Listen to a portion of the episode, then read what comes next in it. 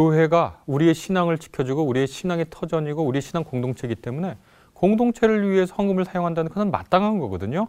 우리가 집에 살면서 전기세 내고 또 전세 살면 전세금 내고 월세 살면 월세 내는 거 똑같아요. 교회도 집을 갖고 있잖아요. 건물을 건물이 있고 거기에 들어가는 비용이 있으니까 거기에 참여하는 사람으로서 그 운영비, 유지비를 현금의 형태로 낸다. 당연한 거죠.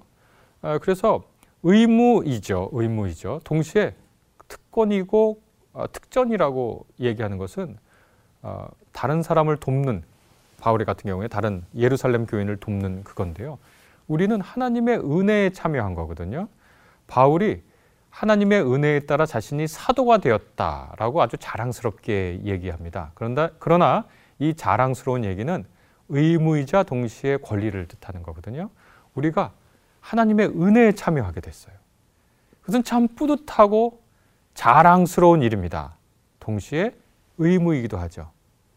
아, 누군가 보면은 대통령 다 되려고 노력해요 정치인들은 대통령이 된다는 건 어마어마한 특권이지만요 동시에 어마어마한 책임이 동시에 주어져 있죠 마찬가지입니다 우리가 하나님의 성도가 됐다는 거 예수 그리스도의 제자가 됐다는 건 그야말로 어마어마한 특권이고 동시에 어마어마한 의무죠 이 모두를 합쳐서 우리는 하나님의 은혜 카리스라고 볼 수 있죠 그래서 헌금도 마찬가지입니다 헌금도 특권이자 동시에 의무이죠.